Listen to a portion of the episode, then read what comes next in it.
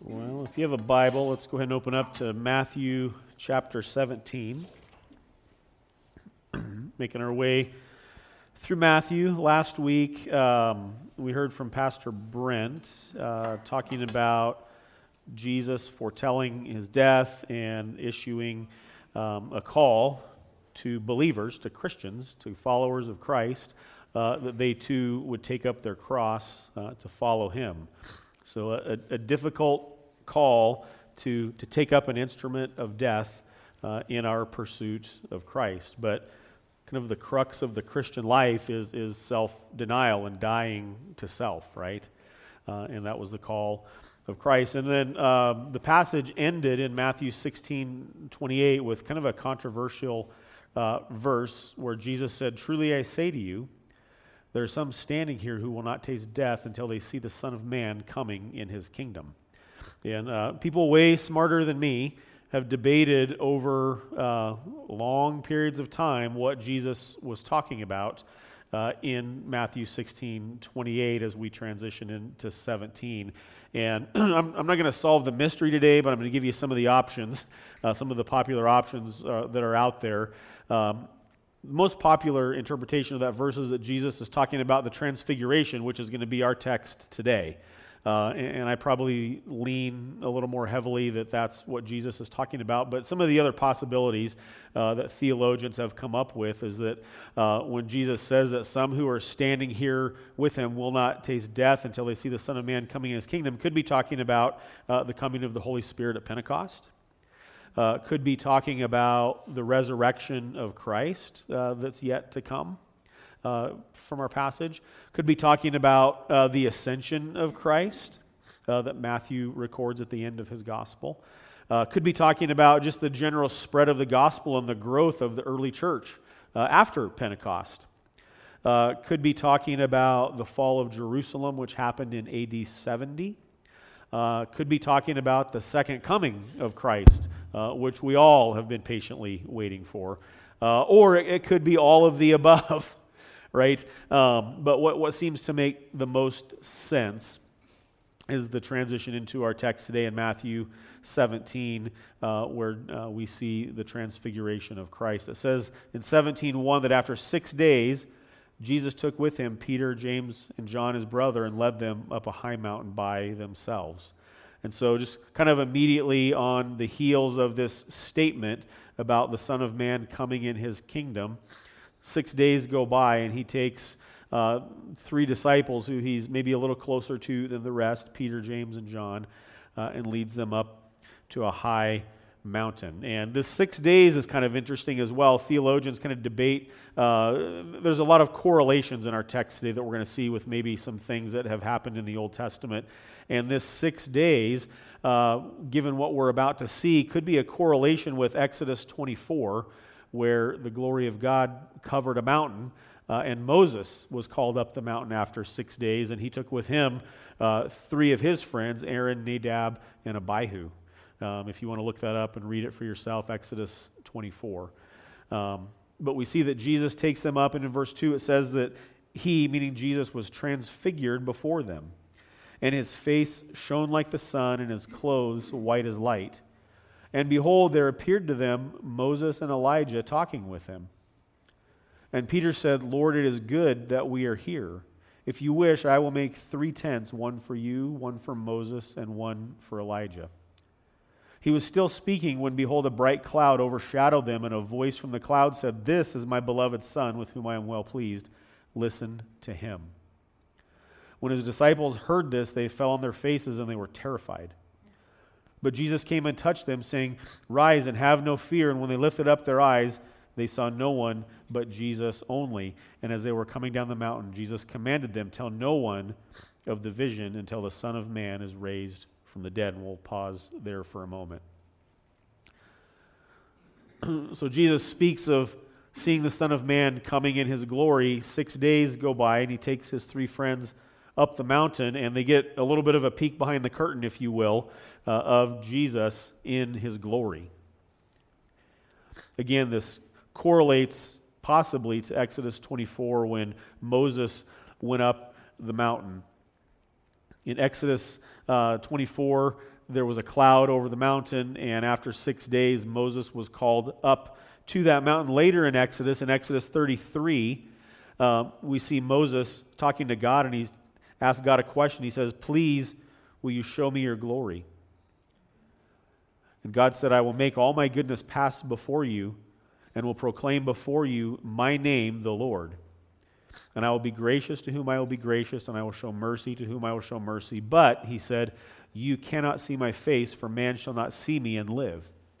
And the Lord said, Behold, there is a place by me where you shall stand on a rock, and while my glory passes, I will put you on a cleft of the rock, and I will cover you with my hand until I have passed by.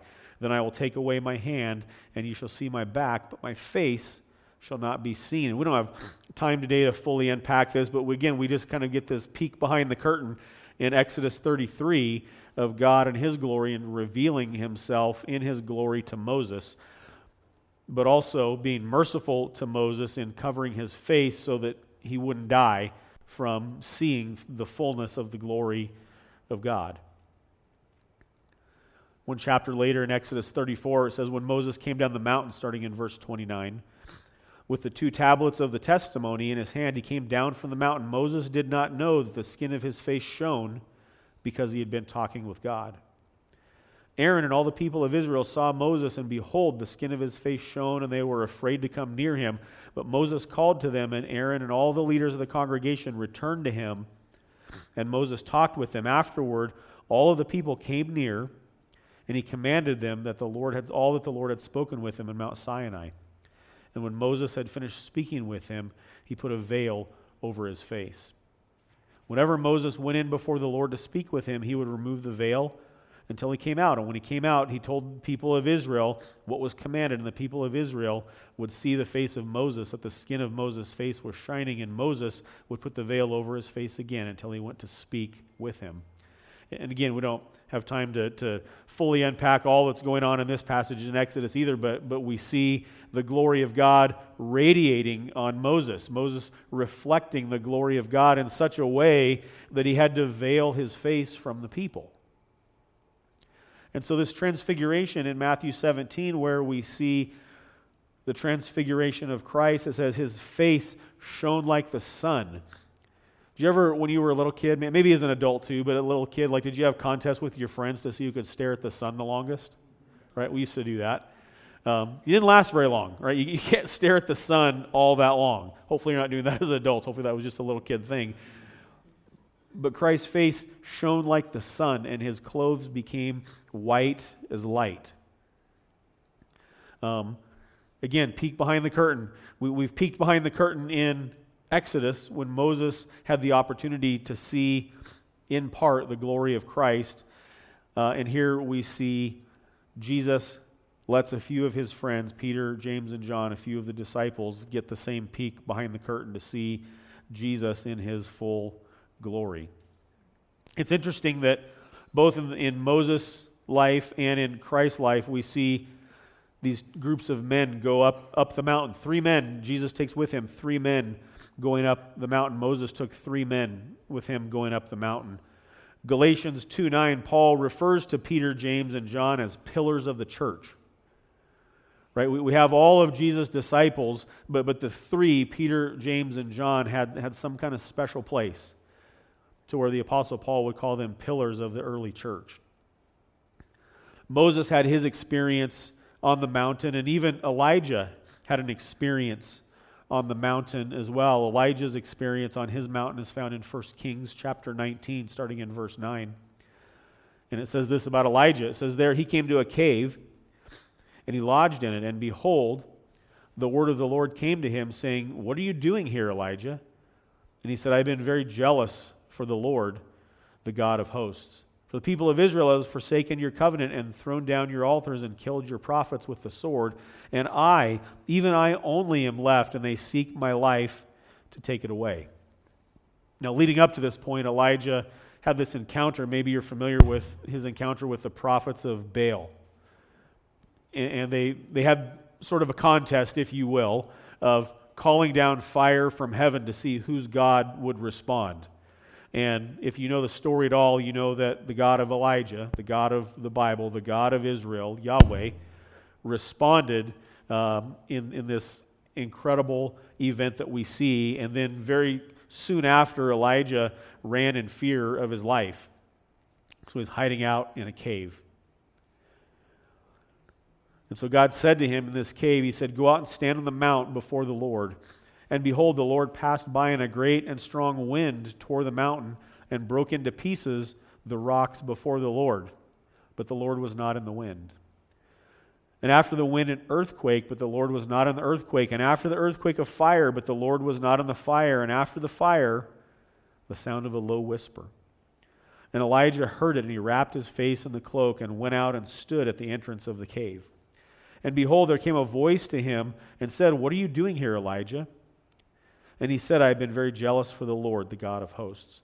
For the people of Israel have forsaken your covenant, thrown down your altars, and killed your prophets with the sword. And I, even I only, am left, and they seek my life to take it away.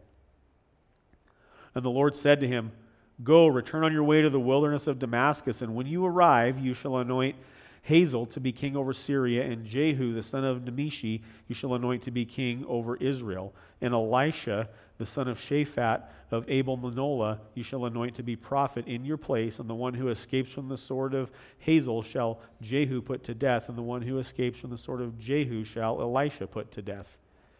Yet I will leave 7,000 in Israel, and all, all the knees have not bowed to Baal, and every mouth has not kissed him some detail on, on Elijah and his experience in the mountain. Runs in fear of his life, and God meets him, not in the fire, not in the wind, not in the earthquake, but in the quiet whisper, and asks him the question, What are you doing here? And I love it when God asks questions.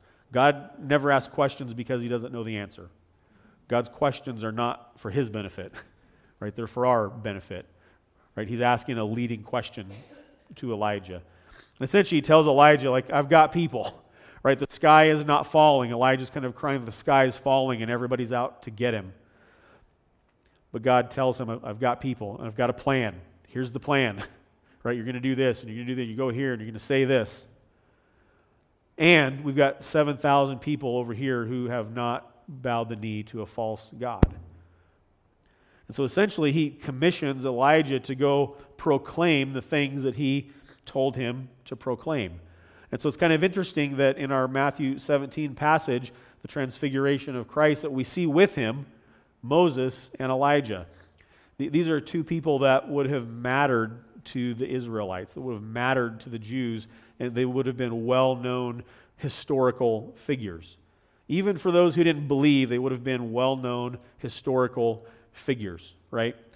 we, we go to Mount Rushmore and we know the faces on Mount Rushmore and we can look at them and we know why they matter. We know why the faces are there, right? We know why that monument exists. And we know in history Washington and Lincoln and Roosevelt, we know what they did.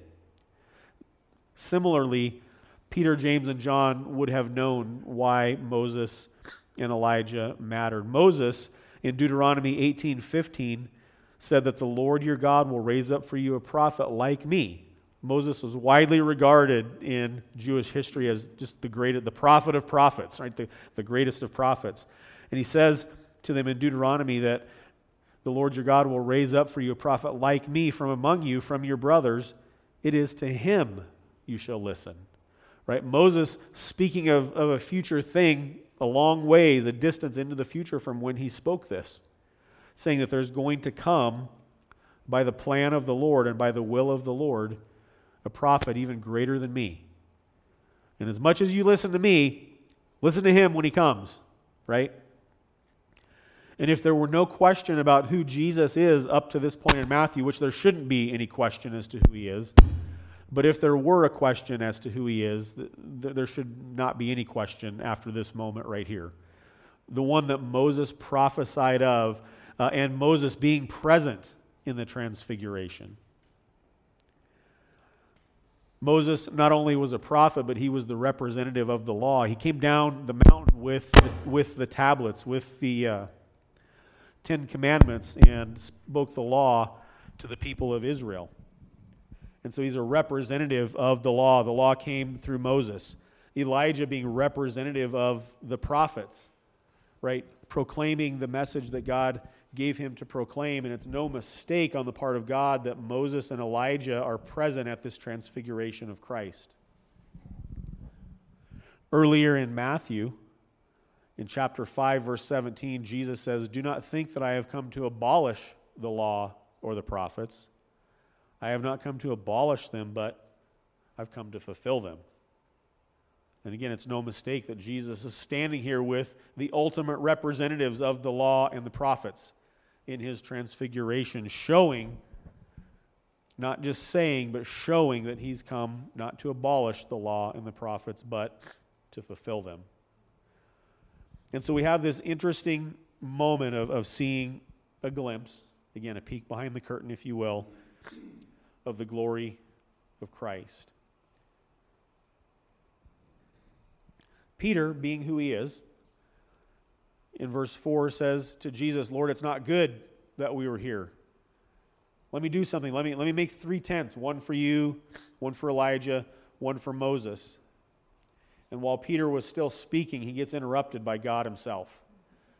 Now, Peter has his moments where he's less than impressive and speaks before he thinks and you know these kinds of things. He's probably trying to do a good thing here, right? Can you imagine Peter, James, and John what they what might be going through their minds in this moment? What they're witnessing? Peter probably does the only thing in that moment that makes sense to him. Let, let, let's set up something so these guys can hang around. And as he's telling Jesus of his plan, he gets interrupted by God himself. A bright cloud overshadowed them, again, maybe reminiscent of the cloud that overshadowed the mountain in Exodus 24. And a voice came out of this cloud. So, if the situation wasn't already overwhelming enough, seeing the glory of Christ, now the cloud begins to speak. And the cloud said, This is my beloved Son. This is God speaking, God the Father. This is my beloved Son with whom I am well pleased. And like Moses said in Deuteronomy 18, God says, listen to him. Listen to him. As important as Moses is in the history of Israel, as important as Elijah is in the history of Israel, God doesn't say, listen to all of them. He says, listen to my son with whom I'm well pleased confirming that this is the one of whom Moses prophesied thousands of years earlier. Right? So Moses is present, and God saying the same words of Moses listen to him. And Moses really speaking God's words back in Deuteronomy. It's a confirmation. If, if there were any doubt in anybody's mind of who Jesus is, the, the doubt should be erased right now.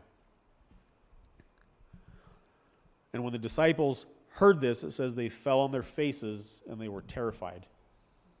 Can you blame them?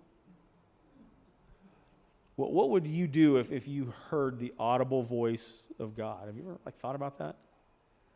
It, it would be a terrifying thing in a moment like this.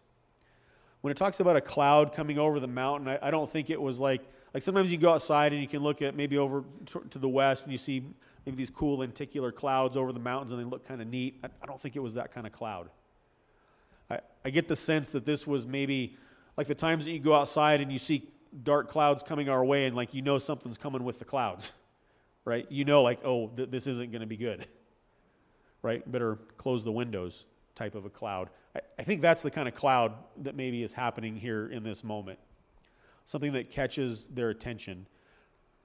The brightness of the cloud, maybe, maybe there was lightning in the cloud. Who, who knows? We, we don't really have a lot of detail, but, but this, this was a serious cloud. And they're terrified, and rightfully so are they terrified at the glory of God.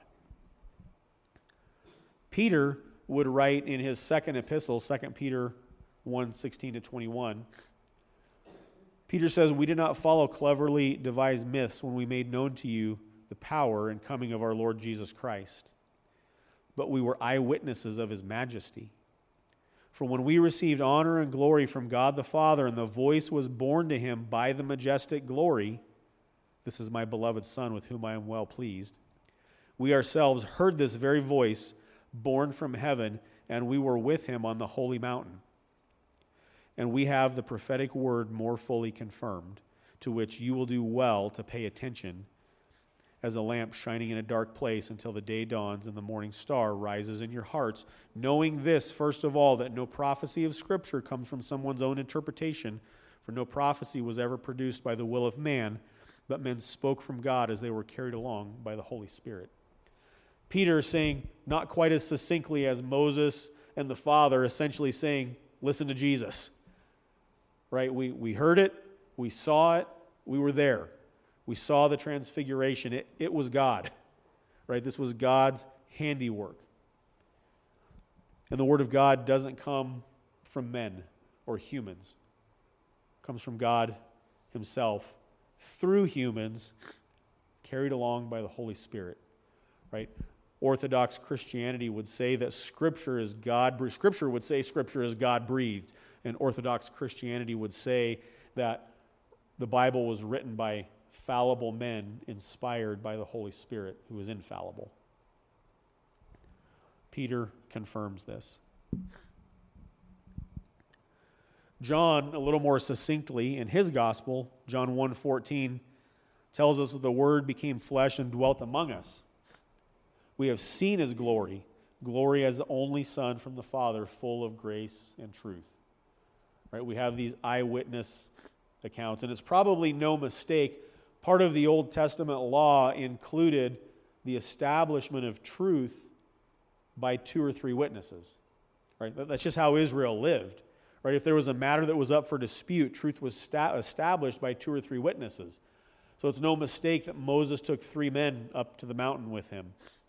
It's no mistake that Jesus took three men up to the mountain with him to establish on their testimony the truth of what they saw. As crazy as it sounds, this was no mistake. When John talks about the Word becoming flesh and dwelling among us, that word dwell, it's the word tabernacle. Tabernacle in the Old Testament was, was the portable temple. They had the, a tent that in their travels they would set up this tent called the tabernacle. And it was just understood that God dwelt in the tabernacle. That's where the presence of God dwelt. John tells us the Word became flesh and tabernacled among us. Right? We don't have to go to a place. We don't have to set up, establish, or erect anything. The Word became flesh and came to us. We don't have to go to Him. He came to us and He dwelt, He tabernacled among us. And in His tabernacling among us, in His dwelling among us, we have seen his glory. Now, Peter, James, and John got a glimpse of his glory that's unique to them, and we have their written testimony of it. But we also have seen his glory as of the only Son from the Father, full of truth and grace, by their testimony to us of it. And so, this moment of transfiguration that has Peter, James, and John terrified. Verse 7 of Matthew 17 Jesus came and touched them, saying, Rise and have no fear. And when they lifted up their eyes, they saw no one but Jesus only. So the, mo- the moment was over. However long this moment lasted, we don't know if it was minutes or hours, but however long it lasted, it was over. And they're coming down the mountain. And Jesus commanded them, Tell no one of this vision until the Son of Man is raised from the dead. Imagine them coming down from the mountain. Have you ever had an experience, whether you were terrified or, or whether it was exhilarating or exciting, and like, like you want to tell people about what happened, right? You want to tell people, here, here's, here's what we just experienced a moment ago, or yesterday, or last week. And Jesus tells them, don't, don't tell anybody about this until after I've raised from the dead. So Jesus, again, predicting his resurrection. Right? That, that we don't want to overlook that part of it. Jesus telling us what's to come. a couple of passages back, the Pharisees and the Sadducees, if you might remember, they asked for a sign from Jesus. Jesus just fed a bunch of people with, with a little bit of food, a couple of different times. And the Pharisees and Sadducees came to Jesus and said, We, we need a sign. We need a sign to know who you are. Right? And Jesus said there, there's going to be one sign. There's going to be an ultimate sign, and it's the sign of Jonah. And the sign of Jonah shows us that, that Jesus will spend three days and three nights in the belly of the earth, and then he will come out conquering death, conquering sin. That's the ultimate sign of who Jesus is that he says will be given to a wicked and depraved generation. And here he's telling Peter, James, and John, don't say anything about this until that happens. Don't say anything about this until that happens. So we see a number of things in this account. We see Jesus in his glory. Maybe not his full glory because I don't think they could handle it, but we see Jesus in his glory. Right? He, he gives them and us a glimpse as much as can be handled by humans. Right? We get this glimpse. His face shone as the sun, and his clothes were as white as light. If that were the only thing that happened, it seems like that would be enough. But that's not the only thing going on here. We see that Jesus was authenticated by the presence of Moses and Elijah as the fulfillment of the law and the prophets. Do you remember what, what Jesus said about the law and the prophets and the greatest, the greatest commandment? Greatest commandment is to love God with everything that you have, everything that you are, and to love your neighbor as yourself.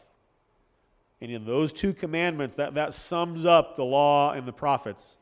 Everything that came from Moses and Elijah and all of the Old Testament prophets is summed up in the command to love God and love the things that God loves. That sums it up.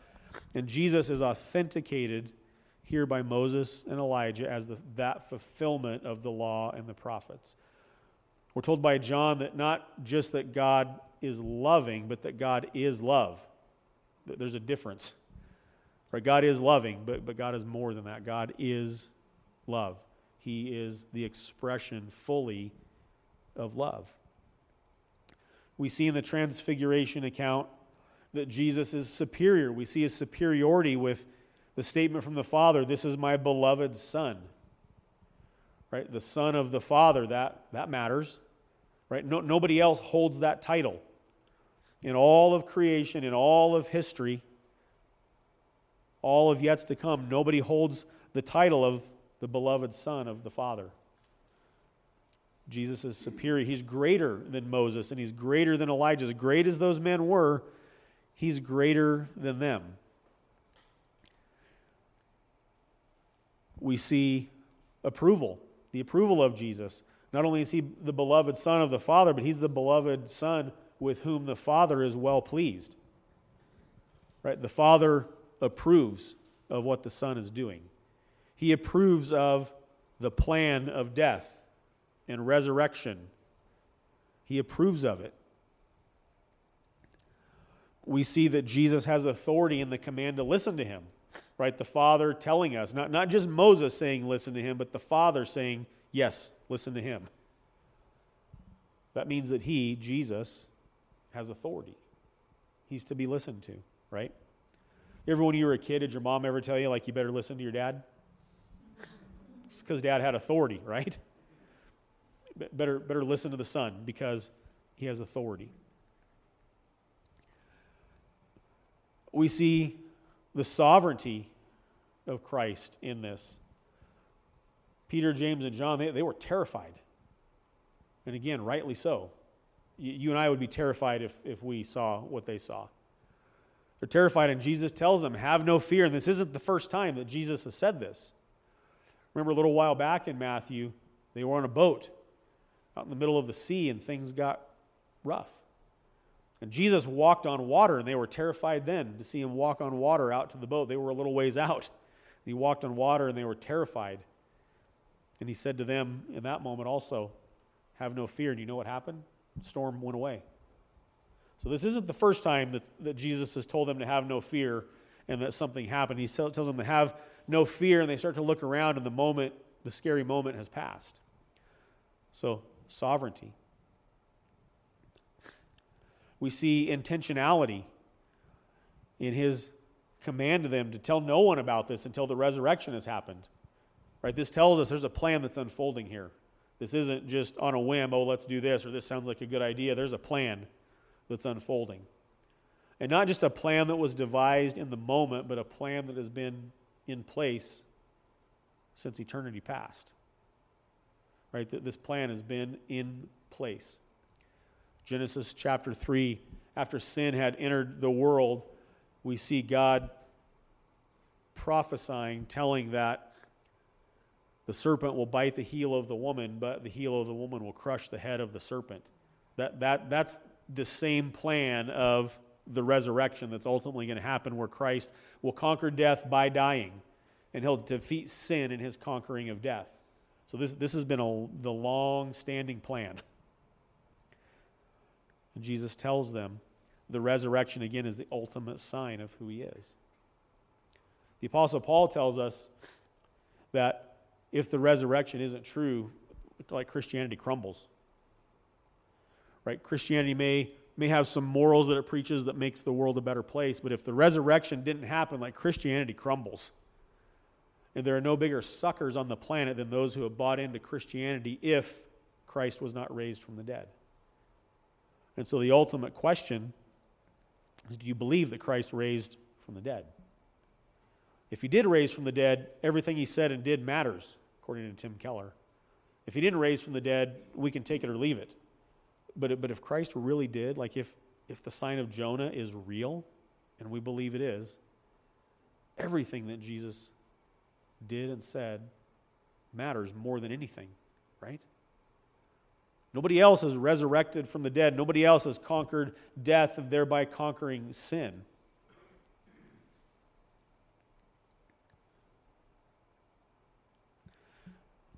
as we pick up in Matthew 17 and verse 10. The disciples asked him then, Why do the scribes say that first Elijah must come?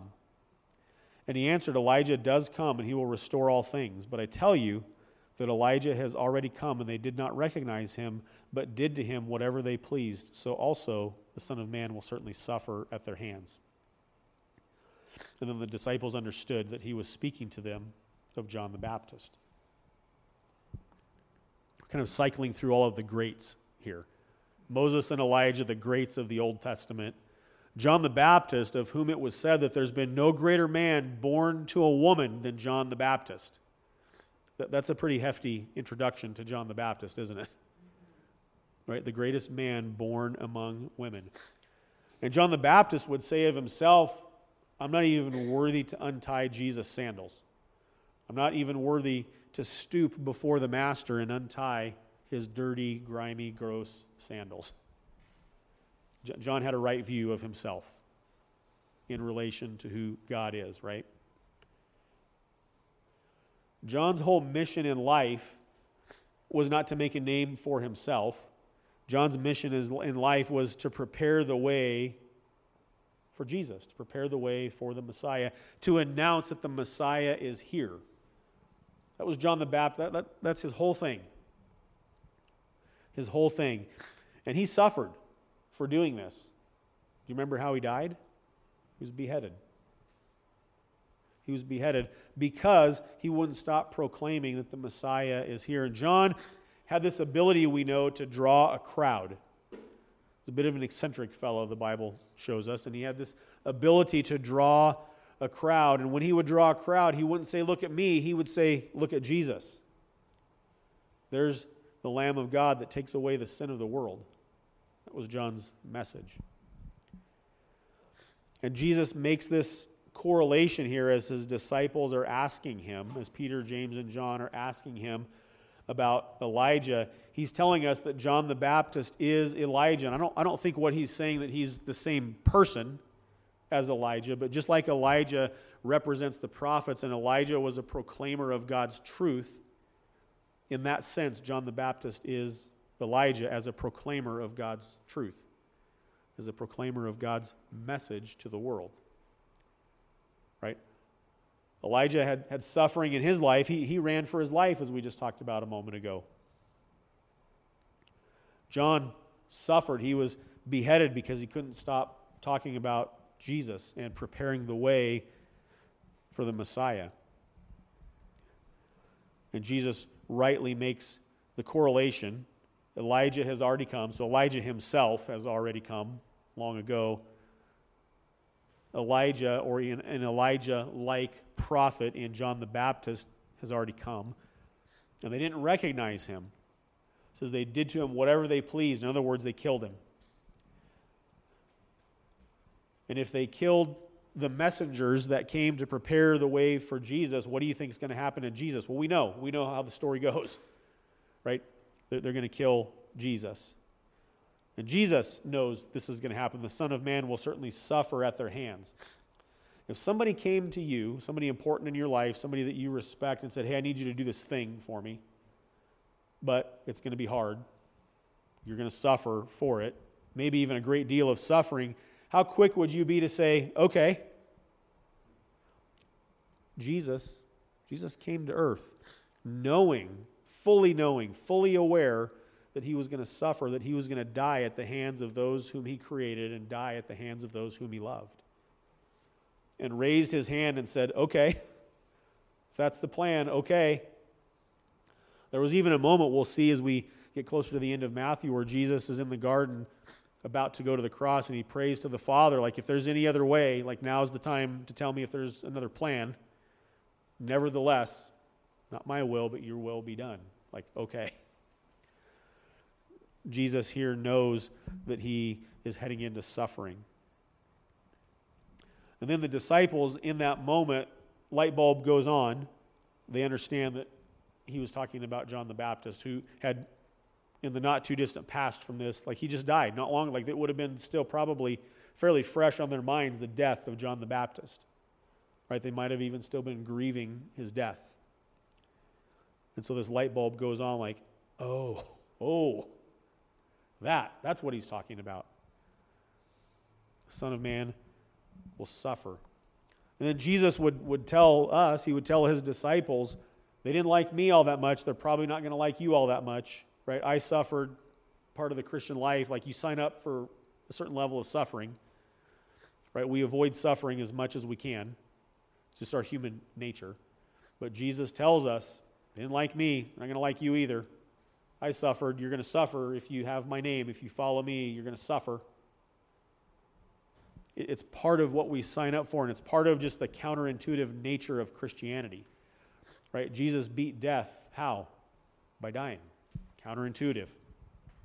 Jesus conquered sin by dying. Counterintuitive. Jesus gives us all these counterintuitive commands, the hardest of which, I think, is to love, love your enemy. Right? Love neighbor, maybe, maybe not so bad. Love your enemy? Who wants to do that? Counterintuitive. But Jesus, Jesus loved his enemies, and he shows us what enemy love looks like. Counterintuitive. And that's going to come with suffering. And, and I'll tell you, there, there is no more believable martyr than the one who has suffered for their cause, whatever the cause is. Think about the movies that we like the best. The movies that we like the best are somebody suffering for a cause, whatever it is. Suffering for love, suffering for freedom, suffering for, you know, whatever. Those are the best movies because it's the ultimate story of the gospel of somebody who came and suffered for their cause, suffered for those whom he loved, even though he didn't get love back.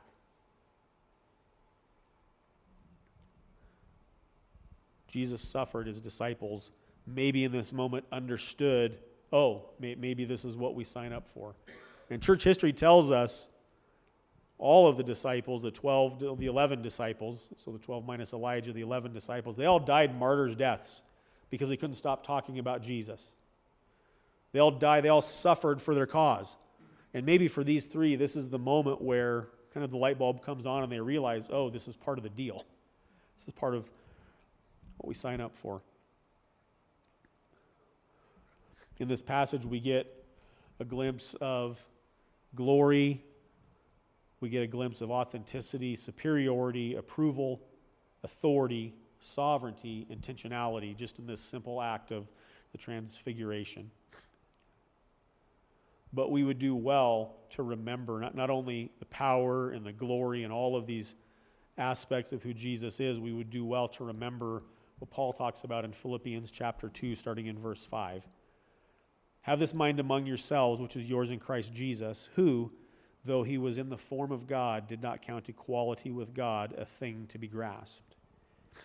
But he emptied himself by taking the form of a servant. Being born in the likeness of men and being found in human form, he humbled himself by becoming obedient to the point of death, even death on a cross. Therefore, God has highly exalted him and bestowed on him the name that is above every name, so that at the name of Jesus every knee should bow in heaven and on earth and under the earth, and every tongue confess that Jesus Christ is Lord to the glory of God the Father. We see more of the counterintuitive nature of Jesus. Jesus could have showed up on a horse with a shield and a sword and ready to take names. That, that day is coming, but that, that, wasn't, that wasn't the first coming of Christ. He showed up as a baby. Very counterintuitive. The Messiah is here. Can you imagine the disappointment in, in the, the Jews who have, for a long time, heard the prophecy one day the Messiah is going to come, one day the Messiah is going to liberate us. And they get word that the Messiah is here and they find out that it's just a baby? What a letdown that must have been, right? Though he was in the form of God, he did not count equality with God a thing to be grasped. And we, we would not say that Jesus set aside his deity. He didn't, he didn't do that. Right? We, we get a glimpse of his deity in the transfiguration. But he came in humility. And this was, again, part of the intentional plan. He came in humility, took the form of a servant. Mark tells us that he came not to be served, but to serve and to give his life as a ransom for many. And he became obedient to the Father, even to the point of dying at the hands of those whom he came to save. Counterintuitive. Point of death on a cross, one of the most excruciating ways to die. And because that happened, God has highly exalted him and bestowed upon him the name that is above every name. Jesus could have showed up and said, Do you know who I am? Right? I'm the son of the Father and I have the name above name. He didn't show up in that way. But God gave to him the name that is above every name. And there's going to come a day when every knee will bow and every tongue will confess, willingly or unwillingly. Every knee will bow and every tongue will confess, and everyone will acknowledge who Jesus is. They will acknowledge that. They'll confess that He is the Lord to the glory of God the Father. That day is coming. But between the first coming and the second coming, we see Jesus in, in his humility with glimpses of his glory, given the ultimate sign that the resurrection points us to who Jesus is, and that he is really who he said he was, and that he really did what we're told that he did. And so I would ask you just to consider the Jesus that you believe in. Is, is this the Jesus that you believe in? Like, we can believe in a Jesus who is just loving and kind and good and gracious, and he is all of those things. But he's more than just those things. Right? There's a lot of talk in the world these days. I see a lot of kind of my Christian friends on social media talking about, uh, you know, Jesus just said to love your enemies with, with no qualifiers to it. And what they're meaning is that, that you know, we, we have this kind of jacked up definition in our society of what love is. Right? Society tells us that love is, is never saying no or never going against somebody, you know, letting people have their truth, right? That, that's, not, that's not the love that God has. God has a love that can't be separated from the truth. And sometimes love tells us to do hard things and to say hard things, right? And to call out things that, that need to be called out. But God, in His love, has made a way for us to be redeemed from the sin that so easily entangles us. And as we consider the communion table today, we get another glimpse of the glory of God in the breaking of His body and the shedding of His blood so that you and I could be free from the demands of sin, right? And so we do communion once a month here so that we would be reminded of gospel truth right? That, that Jesus died for us, that it was necessary for him to die for you and for me. We, we have this problem of being infected with sin, and the only cure is the blood of Jesus to wash it away. He had to die so that could happen. His body had to be broken, his blood had to be spilled so that you and I could come to him in faith and repentance, which he grants us,